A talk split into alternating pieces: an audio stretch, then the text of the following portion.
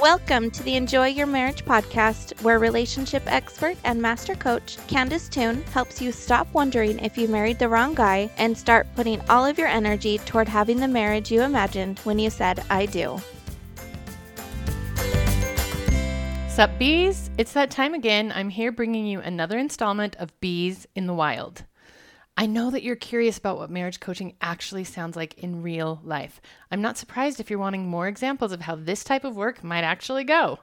The best news is some of the bees in the Defying Gravity Revolution have graciously offered to let you listen in as we sort out some of their stickiest marriage situations. These are real conversations. No script, no editing, just real women working together to find real possibility where only pain existed before. Enjoy! Hey, Gloria, what can I help you with today? Okay, so I was thinking about what I want coaching on with my um, marriage. And one of the things that, like, I've done work on it before um, and we've gotten to a good place, but then I feel like it's been popping up again. Okay. Um, and so this is me being jealous of my husband's hobbies. Okay, Um, tell me I I feel like like he loves them more than he loves me. Hmm. Um, like he's always so excited to like go hunting or go fishing or plan things with his friends. And I'm just like, why don't you get that excited about like going on dates with me or like planning fun things together? And like part of me can see that it doesn't have to be related, but there's also a part of me I think that is kind of holding on to this like hurt or something that like he enjoys these things so much and he doesn't love me as much as he loves them. How are we gauging excitement here? Like, what's the measure stick? Um, like he, yeah, he plans plans things to do with his friends or like he takes that initiative. Hmm. Um, he talks about it a lot. Um, yeah, I guess those would probably be two of the main things. Okay. How often do you plan dates and talk about them?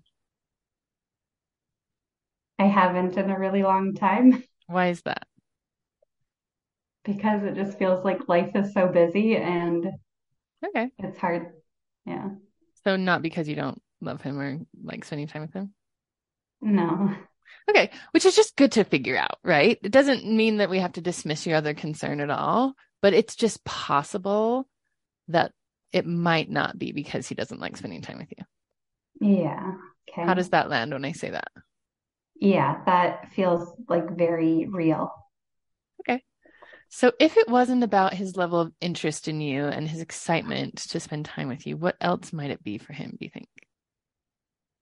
Like him planning those things.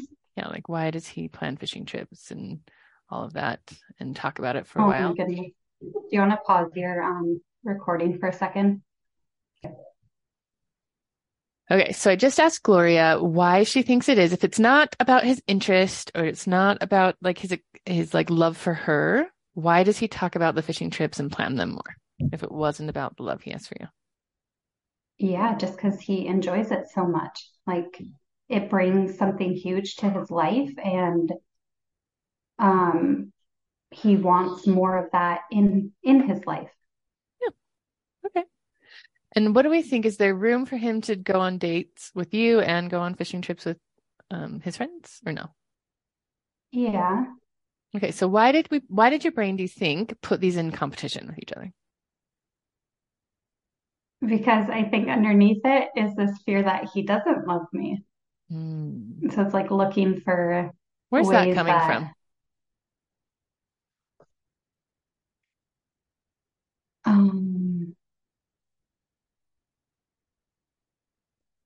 I guess I'm just afraid that this feels kind of crazy to say, but I'm kind of afraid that he that he doesn't love me or that he, like he didn't know what he was getting into when he married me and What if that's true? He did not have any idea what it was like to be married and have seven kids when he was however old he was when he got married to you. 19.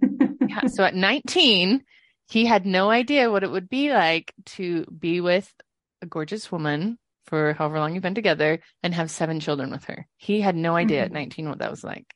What if that's true? Yeah. Yeah. Very true. Yeah. So why is it painful if he believes, wow, I didn't know what this would be like? I guess just because I make it mean that like I'm not doing a good enough job or I'm like Good wrong enough or job of something. what? Like being a wife or a mom. Is there an instance where you're like, oh, I might not be doing a good enough job and that's why he doesn't want to go on dates with me? Is that, when do you think that? Um, I guess maybe because like I have a lot of different interests in him. And so like if we have these different like wants, like if mine were the same as his, then he would want to hang out with me more. I mean, maybe. It's possible that he would want to hang out with you more, or it's possible that it just might work out that way if you both liked the same thing to do. Yeah, Like, why don't you ever go fishing and hunting with him? because I do not enjoy it. What if you said to him one day, you're like, hey, I want to go fishing? What would he say? He'd probably fall over dead. Because why? Because he'd be like, What happened?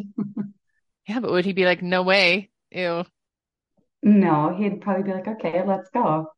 Yeah, and he'd be like, look at this lure, and I got this fishing hole, and it's pretty amazing, and now you can see it. Yeah. Because why? Because like you and the activity he's doing are not in competition for his love, maybe. Tell me what comes up when I say that. Do you want to repeat it? Yeah. So you and your like personage is his wife, not in competition with his love for hunting and fishing. Like there's love enough to go around. I guess that just like grounds me. It doesn't mean you have to go fishing with him if you don't want to, but you just remind yourself, oh, the reason I'm not spending as much time with him is because I don't want to go fishing and he doesn't want to do yoga. Yeah. That's it. It's not because of anything to do with the love we have for each other or not. Okay. Yeah, I like that. Okay. Um, and so that just makes me think that like this really isn't a problem and that I can like we can just make it more of a priority to do the things that we love to do together, um, and have our own separate interests. That's going to be so much easier when you're not worried about maybe he doesn't love me. Totally. If you just assume he totally loves me, our marriage is awesome. Been together for a long time. We have all these kids together. Clearly, we're in this. Of course, he wants to spend time with me. If you start from there, planning and doing stuff with him is going to be so much easier to carry out than if you're like, I don't know, this might not have been what he expected. hmm Right. Yeah. And this might not have been what he expected, and that's a problem, versus this wasn't what he expected, and lucky him that he got all of this stuff that he didn't even know was available. hmm Yeah. Yeah. So what's going to happen is like you're going to go for a while without a date, probably, and your brain's going to want to tell you it's because he's not in love with you, and you're just going to want to be onto yourself about that and be like, I mean, that could be true, but I don't. When I think it, it just makes me pull away from him more, which is not what I'm going for. So I'm just going to assume that he does love me until I have his words out of his mouth coming my way that say otherwise. And maybe not even then. But until something like that happens, I'm just not going to entertain that thought. I'm going to remind myself, nope.